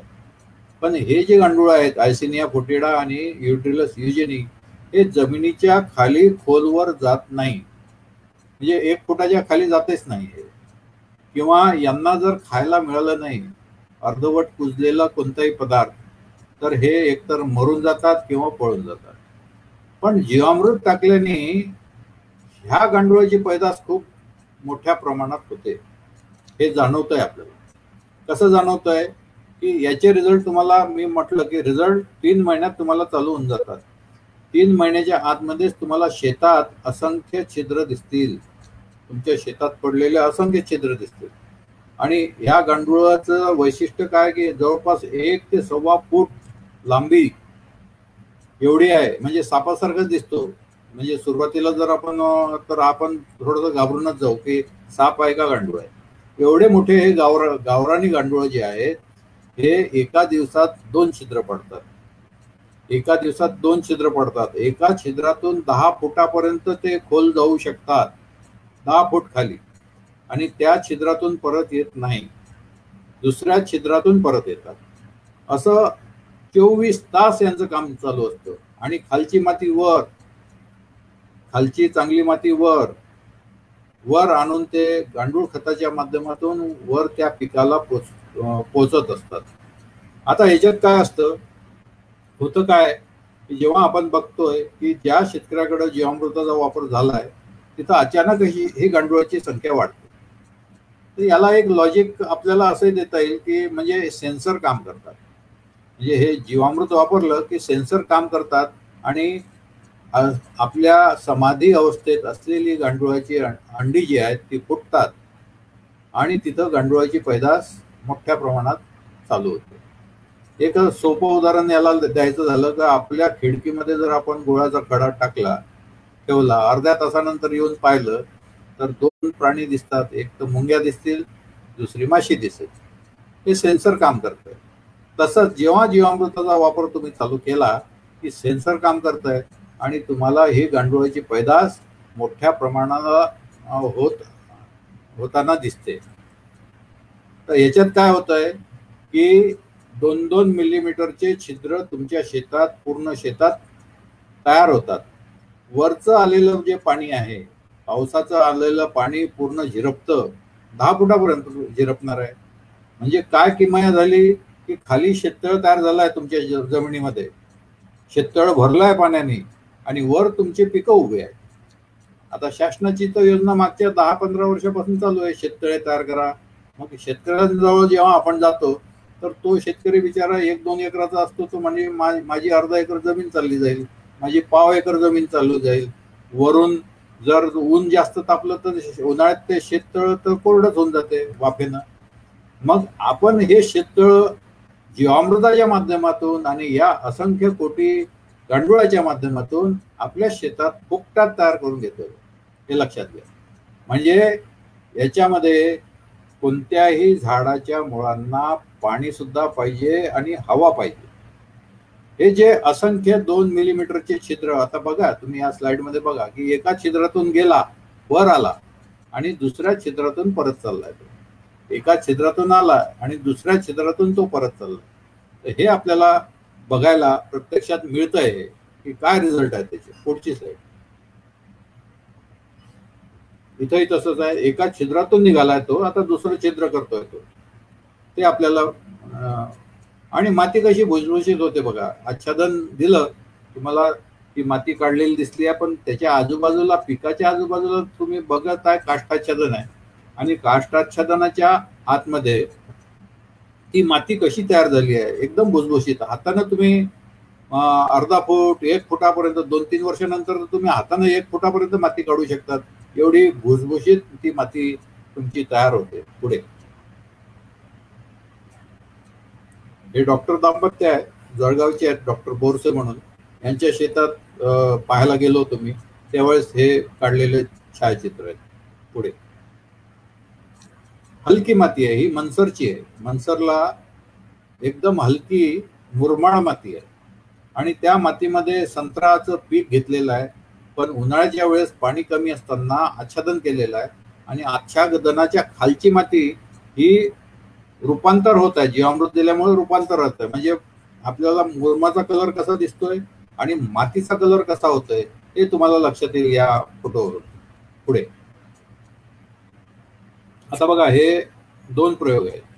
एक रास हे म्हणजे आता आपण जे पाहतायत आपल्याकडच्या डाव्या हातातला जो भाग आहे म्हणजे ढेकूळ आहे हा ढेकूळ रासायनिक खताच्या मातीचा आहे. जिथं रासायनिक वापरले तिथला आहे. आणि उजव्या हाताचा जो आहे हा जीवामृत जिथं वापरला आहे तिथचा आहे. जेव्हा जीवामृत वापरत नव्हतं त्यावेळेस जमिनीचा कलर कसा होता हा डाव्या हातातला जो ढेकूळ आहे त्याच्यावरून लक्षात येईल.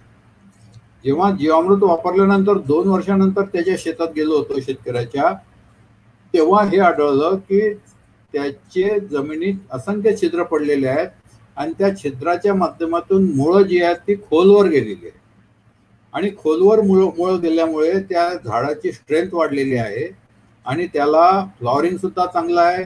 कीड आणि रोग प्रतिकारक शक्ती निर्माण झालेली आहे आणि प्रोडक्शन सुद्धा चांगलं आलेलं आहे. डाव्या हातचं बघताय की इथं केमिकल्स आहे त्याच्यामुळं मुळाची वाढ झाली नाही. आणि मुळं कमी वाढल्यामुळे झाडाची वाढ कमी झाली. त्याच्यामुळं प्रोडक्शनवर सरळ सरळ मार बसतोय. हे कोणी शेतकरी समजवू शकतो. पुढे. हे बघा हे रासायनिक मधलं आहे. याला एकही छिद्र नाही आहे. हे रासायनिकच्या शेतीमधलं आहे. पुढे. आणि हे बघताय की जिथं जी अमृताचा वापर केला दर तुम्हाला एका स्क्वेअर फूटमध्ये चार छिद्र तुम्हाला दिसतीलच दिसतील. हे गांडुळांनी केलेले छिद्र आहेत. एका स्क्वेअर फुटामध्ये आणि पोरस झालेले आहे जमीन. इथे बघा तुम्ही. असंख्य छिद्र तुम्हाला आपल्या त्या जमिनीमध्ये तुम्हाला या गांडुळांनी तयार केलेले दिसत आहेत पुढे. आता हा जर फोटो बघितला याच्यात बघण्यालायक हे आहे का? जमीन कशी आहे? त्याच्याकडे लक्ष घ्या तुम्ही. जमीन कशी आहे? दगड दगड आहे दगड. जमीन म्हणजे मुरुम मुरुम दगड अशी जमीन आहे. आणि आता झाडाकडे पहा तुम्ही. की हे तीन वर्षाचं झाड आहे आणि तीन वर्षाच्या झाडाची हाईट किती आहे? आणि झाड आहे संत्र्याचं. अंजनगाव सुरजीचे हे शेतकरी आहेत. आणि या शेतकऱ्यांनी या जीवामृतावर कमाल केली. हे तीन वर्षाची झाडाची कॅनोपी अत्यंत हलकी जमीन आणि मुरमाड आणि दगडा दगडी जमीन आहे. याच्यामध्ये सुद्धा ही कॅनॉपी त्याची आलेली आहे. पुढे. पुढे पुढची साईड आच्छादन आहे. आच्छादनाचा प्रकार आहे. उन्हाळ्यामध्ये अत्यंत पाण्याची कमतरता असते बऱ्याचशा शेतकऱ्याकडं. तर त्यांनी जर आच्छादन करून या ड्रिपच्या माध्यमातून जर पाणी दिलं तर जवळपास एक साठ ते सत्तर टक्के बचत जी आहे वापसा कंडिशन मेंटेन होते याने आणि चांगली ग्रोथ होते. हे तीन वर्षा अगोदरचं चित्र आहे. फळबाग लाग लागवड केलेली आहे. छत्रापूर गाव आहे म्हणतात जवळचं. तिथलं हे तुम्हाला फोटो दिसतोय पुढे. हे आमचे आदरणीय सुभाषजी पाळेकर. या मॉडेलमध्ये आपण बघतोय की मुख्य पीक हा हे संत्रा आहे. आणि आम्ही मार्केटिंगच्या हिशोबाने शेतकऱ्याला भाजीपाला कसं लावावा ते सुद्धा शिकवतोय. तर एकाच शेतकऱ्याकडे आम्ही वीस ते पंचवीस प्रकारचा भाजीपाला लावायला सांगतो. इथं तुम्ही बेड सिस्टीमने पाहताय की वेगवेगळ्या प्रकारचा भाजीपाला जो आहे आपण त्या पूर्ण शेतामध्ये घेतलेला आहे. लाल भाजी आहे मेथी आहे पालक आहे चवळी भाजी आहे अशा वेगवेगळ्या भाज्या प्लस फळभाज्या आहे या सगळ्या भाज्या सुद्धा आपण त्याच्यामध्ये घेतलेल्या आहेत. तर असं शेतकरी करू शकतो. बायोडायव्हर्सिटी किंवा पर्यावरण जो आहे ते पर्यावरण राखण्याच्या दृष्टीनं मित्रकिडी हे सुद्धा चित्र तुम्हाला तसंच दिसेल. ही पूर्ण जे आहे हे पंधरा ते वीस प्रकारच्या भाज्या आपण या पद्धतीनं एकाच शेतात आपण घेऊ शकतो पुढे. हे सुद्धा बघत आहे तुम्ही की एक कोबीची लागवड दिसते आहे तिथं आंबाई लागवड आहे त्याच्याखाली मेथी लागवड आहे बाजूलाच पालक आहे. म्हणजे एकाच जमिनीत तीन ते चार पिकं. म्हणजे जमीन जमीन आपण रिकामी ठेवलेली नाही. हे सगळे जीवामृतावर घेतलेले हरभऱ्याचं पीक आहे. आणि त्याला हे जे आपण इरवा म्हणतो तर हा इरवा आपण या पद्धतीनं पूर्वी टाकत होतो. आजही टाकतोय. तर या पद्धतीनं एकल पीक पद्धती न राखता आपण मल्टी लेअर फार्मिंग असं म्हणूया या शेतीला. हे हरभऱ्याचं पीक आहे. काटोलचं शेतकरी आहे पुढे. याच्यामध्ये सुद्धा पाच ते सहा प्रकारचा भाजीपाला दिसेल. स्वीटकॉर्नपासून चवळीपासून आपलं फुलांची झाडंही आहेत मिरची आहे वांगी आहे सगळं दिसेल तुम्हाला. पुढे. कापसाचं पीक असो का कोणतंही असो आंतरपीक हे या पद्धतीनं कळमेश्वर तालुक्यातले शेतकरी आहे पुढे. पुढे घे. चांगल्या प्रतीचा कापूस आपण या पद्धतीमध्ये सुद्धा निर्माण करू शकतो. पुढे. मल्टीलेअर क्रॉपिंगच आहे. पुढे विस्तारानं मी याच्यासाठी जात नाही की वेळ कमी आहे.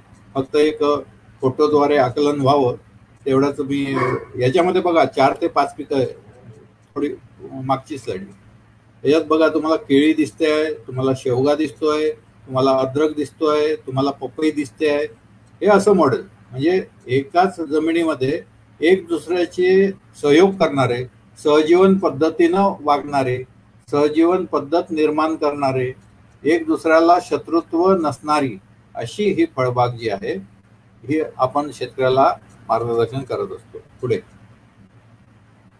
हे भेंडीचं पीक आहे. हा एक प्रयोग केला. की भेंडी साधारणतः पस्तीस दिवसात चालू होते आणि त्याचं मार्केट हे पस्तीस दिवसापर्यंत राहते. आता हे पस्तीस दिवसापर्यंत राहते त्याच्यानंतर आम्ही याला प्रोनिंग केली म्हणजे वरून छाटली. आणि छाटल्यानंतर मग आम्हाला ही पुन्हा दीड महिने चालली. म्हणजे एक शेतकरी पस्तीस आणि पस्तीस सत्तर दिवसाचं पीक असताना सुद्धा जवळपास दीड महिन्यापर्यंत म्हणजे सत्तर दोन एकशे चाळीस एकशे चाळीस दिवसापर्यंत आरामात हे भेंडीचं पीक घेऊ शकतो. असं म्हणजे हे प्रयोग केले आणि सक्सेसही झाले.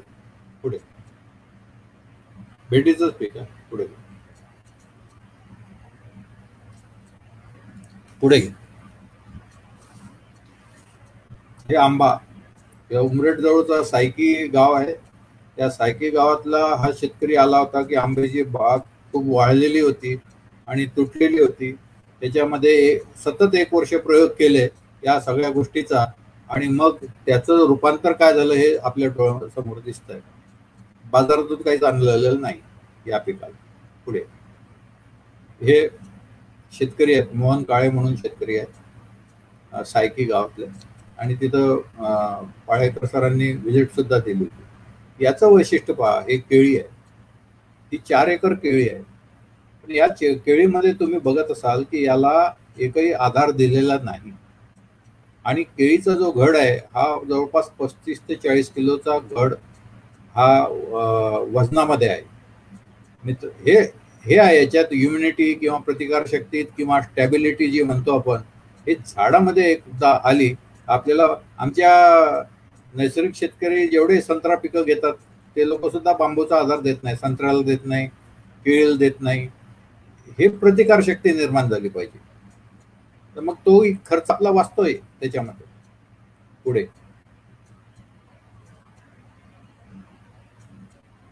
केळीचंच पीक आहे.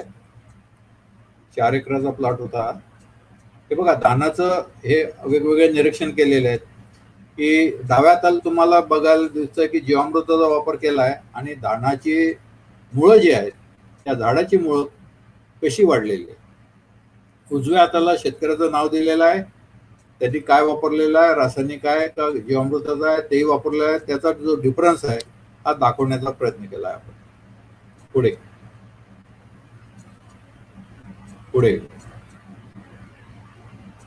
पुढे. हे पीक कोणतंही असो मका असो ज्वारी असो सगळं सगळ्या म्हणजे खूप चांगल्या पद्धतीनं येतं. याच्यात काही शंकाच नाही. पुढे. हे संत्र्याचं पीक आहे. पिलका पार कळमेश्वर तालुक्यातले शेतकरी आहेत तारासिंग काळे. पिलका पार दोन हजार सहा सातला जवळपास हा प्रयोग यांच्या शेतात केला. आणि त्याच्यानंतर ह्या संत्र्याच्या क्वालिटीमध्ये काय बदल झाला आणि संत्रे कोणत्या पद्धतीनं आले आणि काय साईजचे आले हे या फोटोवरून तुम्हाला लक्षात येईल. पुढे. हा संत्र्याचा लाग आहे. याला तर बांबूचा आधार द्यावाच लागला.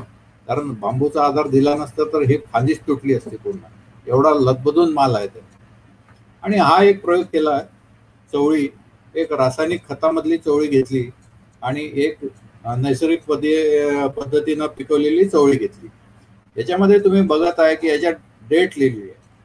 आणि खास कर म्हणजे त्यावेळेस गडकरी साहेबांनी वाड्यावर एक प्रोग्राम घेतला होता. शंभर शेतकऱ्याचा तुमचे शेतकरी बोलवा. आणि जवळपास एक तासाचा तो प्रोग्राम झाला होता. त्याच्यामध्ये मी एक एका दिवशी असे सतत पाच दिवस तोडणी केली चवळीची रासायनिक खतामधली. आणि सतत पाच दिवस तोडणी केली नैसर्गिक शेतीमधली. या दोघांमधला जो डिफरन्स काय झाला आपल्याला सहाव्या दिवशी ते आता दाखवण्याचा प्रयत्न करतो याच्यात डेट दिली आहे तुम्हाला. ही डेट तुम्ही बघू शकता. आणि त्याच्यात किपिंग क्वालिटी किती झाली तेही बघू शकतो आपण पुढे. हा जेव्हा आपण मार्केटला जातो आणि मार्केटला गेल्यानंतर एखाद्या शेतकऱ्यांना म्हटलं की हे सेंद्रिय आहे किंवा हे नैसर्गिक आहे किंवा मी कोणतंच खत वापरलेलं नाही आहे तर ही परीक्षा आहे. की आपण जेव्हा भाजीपाला घेतो तेव्हा सरळ आपली नजर जी आहे ही नजर कुठं जायला पाहिजे? मुळावर. ही मुळं जर पांढरी शुभ्र आहे आणि याला टर्शरी म्हणजे असंख्य मुळं आहेत. तर समजून जायचं की तो शेतकरी खरं बोलतोय. पण याच्यात जर ब्राउनिशपणा आला किंवा मुळं जर एकदम बेकार आहेत तर त्याच्यावरून हे लक्षात येतं की तो जरी म्हणत असेल आपल्या तोंडासमोर हा सेंद्रिय आहे पण तो सेंद्रिय राहू शकत नाही. हा बेसिक आहे की जेव्हा आपण भाजीपाला घेतो तेव्हा आपण स्वतः पारखू शकतो की हा नैसर्गिक आहे किंवा सेंद्रिय आहे किंवा मग बिना मुक्ताचा आहे विषमुक्त आहे. हे याच्यावरून पहिली ओळख आहे. पुढे पुढे घे. पुढे घे. पुढे घे. हा राहू द्या. रे. एक मिनिट बॅक करा. ह्या दोन मधला फरक पहा. तुमच्या आपण जे पाहतोय आपल्या उजव्या भागातला हा रासायनिक खतानी पिकवलेली चवळी आहे.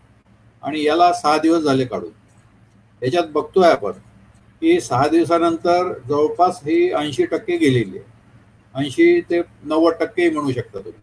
पण डाव्या हातातली जी आहे ही सहा दिवसानंतर जवळपास पन्नास टक्के ही चांगली आहे. आता याच्यावरून आपल्याला लक्षात काय येतंय? की समजा आपण ही रासायनिक खतामधली जर खात असो तर आपलं लाईफ कमी होणार आहे का वाढणार? आणि डाव्या हाताची जी आहे हे पन्नास टक्के जर आपल्याला अजूनही सेव्हिंग आहे त्याच्यात तर आपलं लाईफ कमी होणार आहे का जास्त होणार याच्यापेक्षा जास्त बोलण्याची गरज नाही आम्हाला. पुढे. पुढे. हे पाच आहे. म्हणजे रासायनिक खतामध्ये वेगवेगळ्या दिवशी पंचवीस तारखेला एक तोडला सव्वीसला एक तोडला सत्तावीसला तोडला अठ्ठावीसला तोडला एकोणतीसला तोडला आणि तीस तारखेला हे याच्यासाठी ठेवला तो प्रदर्शनात ठेवला. गडकरी साहेबांनी हे बघितलेलं आहे. म्हणजे त्यांच्या वाड्यावरच हा प्रोग्राम झाला होता आणि खास हा प्रयोग जो आहे त्यांना दाखवण्यात आला होता त्यावेळेस. शंभर शेतकऱ्याच्या उपस्थितीत. हे नैसर्गिक खतामधून निघालेली. आहे याची किपिंग क्वालिटी कशी आहे हे तुम्हाला लक्षात येईल. पुढे. मिरची आहे. म्हणजे कोणतंही पीक घ्या पुढे. आपण म्हणतोय हा हे जे संत्रा आहे ना संत्र्या ए, मोसंबी आहे सॉरी मोसंबीच्या खाली तण भरपूर आहे. झाडाच्या खाली तण भरपूर आहे. आणि जेव्हा आपण म्हणतोय की तण खाई धन मग इथं प्रश्न पडतो की चारशे ग्राम साडेतीनशे ग्रामचा हा मोसंबी कशी तयार झाली? जर खाली तण आहे तर वर वर हा साईज यायला नको. तर आपण म्हणतो तण देई धन. म्हणजे कचरा तुम्ही राहू द्या. काही फरक नाही पडत. पण त्या कचऱ्याच्या माध्यमातून जी सुपीकता येते जे न्यूट्रिशन अजून मिळतात झाडांना तर ते ह्या मोसंबीचं झाडच बोलते की साईज किती आलाय ते. पुढे. मिरचीची क्वालिटी कशी येते ते बघितलं. पुढे. तर या पद्धतीने मी थोडक्यात आपण सर्वांना हे सांगण्याचा एक प्रयत्न केला. कारण याच्यात तर अजून काही बरंचसं बोलण्यासारखं आहे पण आपल्याला वेळेचं बंधन आहे. आणि म्हणून एक थोडक्यात व या पद्धतीची शेती जर शेतकऱ्यांनी केली तर निश्चितच तो काय करू शकतो? म्हणजे आपण म्हणतोय की आपल्या तीन आई आहेत. एक आई ज्या आईनं जन्म दिला. दुसरी आई ज्याच्यावर आपण उभं राहून आपलं अस्तित्व अं, कायम ठेवलेलं आहे. ती काळी आई म्हणजे ती माती. आणि तिसरी आई म्हणजे ती आहे गोमाता जिच्या दुधामुळं आपण वाढलो. या तीन आईला जर जपलं तर माणूस समृद्धीच्या वेगातच राहील. त्याला कोणतंच नुकसान होणार नाही. आणि हे जे भेडसावणारे आजकालचे नवीन नवीन प्रश्न निर्माण झालेले आहेत त्याच्यापासून सुद्धा आपण मुक्ती आपण करू शकतो असं मला वाटतं. शेवटी आपण सगळ्यांनी एवढ्या वेळ देऊन माझं जे थोडंसं जे तयार केलेलं म्हणजे मी काही कमर्शियल किंवा प्रोफेशनल नाही आहे मी माझे फोटो टाकले आणि ते तुम्हाला दाखवण्याचा प्रयत्न केला. जे पाहिलं तेच दाखवलं. त्याच्या व्यतिरिक्त काहीच बोललो नाही. तरी सुद्धा जर एखाद्याचं मन दुखावलं असेल किंवा काही झालं असेल तर मी त्याबद्दल मी आपणा सर्वांची माफी मागतो. आणि इथं माझे हे जे दोन शब्द आहेत ते पूर्ण करतो. आणि ग्रामायणतर्फे पुन्हा मी एकदा आभार व्यक्त करतो की त्यांनी मला हा जो व्यासपीठ उपलब्ध करून दिला त्याबद्दल आपल्या पूर्ण टीमचे व आपले सुद्धा मी आभार व्यक्त करतो. जर एखाद्याचा काही प्रश्न असतील तर त्यासाठी मी उत्तर द्यायचा प्रयत्न करतो. धन्यवाद. हे म्हणजे एक प्रश्न थोडसा आता या का काल परवाच्या सत्रामधून आला की जीवामृतामध्ये ब्ल्यूग्रीन अल्गीचा वापर केला तर त्याचे परिणाम कसे आहेत? आता ते प्रयोग म्हणजे कसं आहे की ते प्रयोग करून पाहावं लागेल. ते ब्लू ग्रीन अल्गी आणून जर जीवामृतात टाकली तर त्याचं काय होतं किंवा काय नाही कारण तो प्रयोगच नाही केला त्याच्यामुळे त्याच्यावर आपण सांगू शकत नाही. सांगू. धन्यवाद हेमंतजी. आपण विस्तार विभागात काम करताना एक शब्द शिकलो आहे सीइंग इज बिलिव्हिंग येस पहा आणि मग विश्वास ठेवा.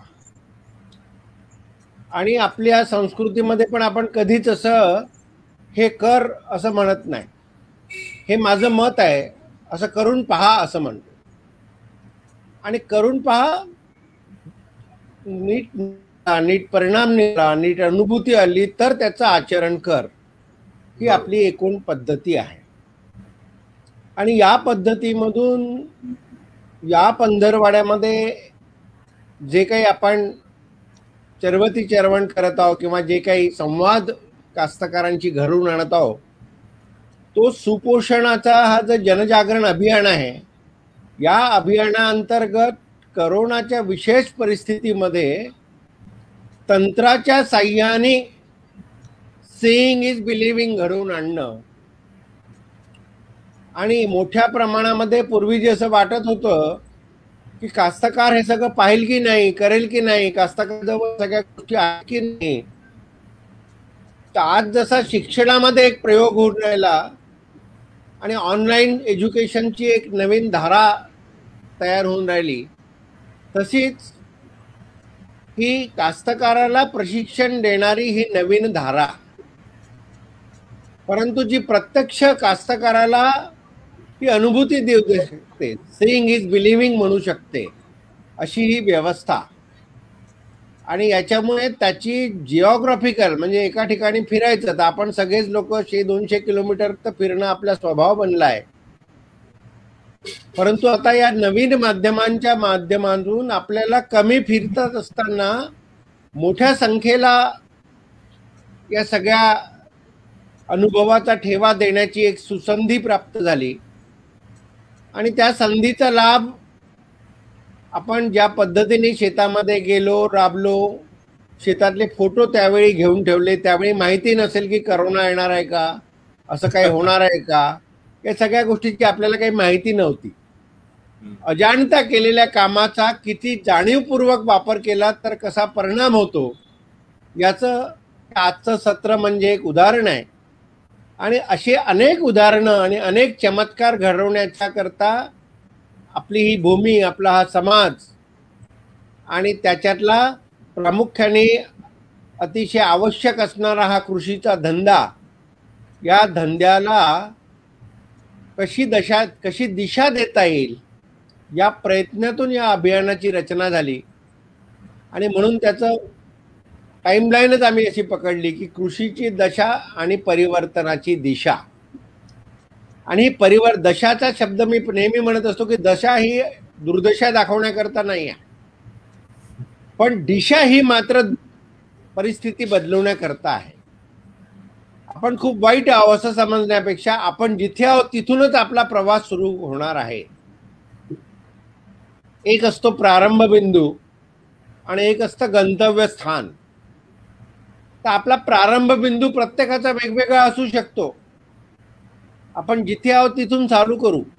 आपली जमीन वेगवेगळी असू शकते आपला आपल्याकडचं पशुधन वेगवेगळं असू शकते आपल्या इथला ज्याला आपण फ्लोरा म्हणतो हे जैव वनस्पती आपल्या इथे वेगवेगळी असू शकते. पण आपलं गंतव्य स्थान जे आहे ते विपुलतेकडे असलं पाहिजे. उत्पादनामध्ये विपुलता आणि निविष्ठांमध्ये कमी खर्च. हा विषय घेऊन ज्या पद्धतीने आपण आपल्या संकल्पनेचा विस्तार केला आणि त्या विस्ताराचं केवळ शाब्दिक मांडणी कर न करता फोटोच्या रूपामध्ये म्हणा किंवा प्रत्यक्ष व्हिडिओच्या रूपामध्ये सीईंग इज बिलिव्हिंगचं एक अनुभूती मोठ्या प्रमाणामध्ये पाहिलं आपण केली. आपण दोघंही वर्गमित्र आहोत त्याच्यामुळे आभार मानणं आपल्याला दोघांना एकमेकांना आवडणार नाही. पण संस्थेच्या रूपाने आपण सगळे दोघं जण वेगवेगळ्या संस्थेमध्ये काम करतो. आपण एका एक्झिबिशनमध्ये पण ग्रामायणमध्ये आपला स्टॉल लावला होता तेव्हा सुद्धा बऱ्याच मोठ्या प्रमाणामध्ये चर्चा झाली होती. आणि त्या स्टॉलवर पण बऱ्यापैकी रिस्पॉन्स आपल्याला सगळ्यांना मिळाला होता. या सगळ्या गोष्टींचा आपला असणारा ग्रामायणशी संबंध आपला असणारा ग्रामायण संबंधातल्या व्यक्तींशी संबंध हा पुढच्या भविष्यकाळात वृद्धिंगत होत जाओ आणि मुद्दामून मी जाणीवपूर्वक दीपकच्या मागे लागलो होतो. कारण अशाच एका मुरमाड जमिनीमध्ये नेत्रवन फुलवण्याचं काम आमचा दीपक करून राहिला. प्रत्यक्ष राबणाऱ्या हाताने जर या सगळ्या गोष्टींचा परिचय करून घेतला आणि जवळून नीट परिचय करून घेतला तर काय होऊ शकते याची कल्पना करून मी मुद्दामून दीपकच्या मागे लागलो. दोन दिवस झाले. नाही सर माझी पहिलीच वेळ आहे मला करता येणार नाही मला असं जमणार नाही मला तसं जमणार नाही. त्याचं सगळं चालू होतं. पण हळूहळू त्याचा आत्मविश्वास वाढत त्यांनी म्हटलं की नाही सर मी आज करू शकतो. आणि त्यांनी जो प्रयत्न केला त्या प्रयत्नातून मला असं वाटतंय की कुठेतरी स्थानांतर झालं पाहिजे. आज मी आणि हेमंत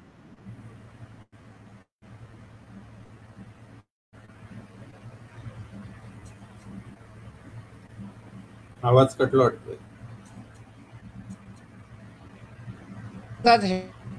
तो आत्मविश्वास उद्या दीपकमध्ये जागा झाला पाहिजे. आणि जशी खेतामध्ये बीजाची पेरणा पेरणी केली की वृक्षामध्ये रूपांतर झालेलं दिसतं. तसं व्यक्तीच्या जीवनामधल्या परिवर्तनानेच समाजाच्या जीवनामध्ये परिवर्तन येणार आहे हे लक्षात ठेवून आपण सगळ्यांनी पुढची पिढी घडवण्याकरता ज्या पद्धतीने काम केलं पाहिजे ही ग्रामायणची भूमिका आहे. आणि त्याच्यामुळे नवीन नवीन व्यक्तींना नवीन नवीन माणसांना या सगळ्या याच्यामध्ये संधी देण्याचा आपला हा सगळा प्रयत्न आहे. या सगळ्या प्रयत्नांमध्ये लोकांचाही मोठ्या प्रमाणात सहयोग आहे. अनेक संस्थांचा सहयोग आहे. निसर्ग शेतीमधले तिन्ही विचारक आपण घेतले. आपण त्याच्यामध्ये भेद नाही केला. फुकोकाचा आदर्श ठेवून ज्यांनी प्रयोग सुरू केले त्यांनाही आपण आमंत्रित केलं.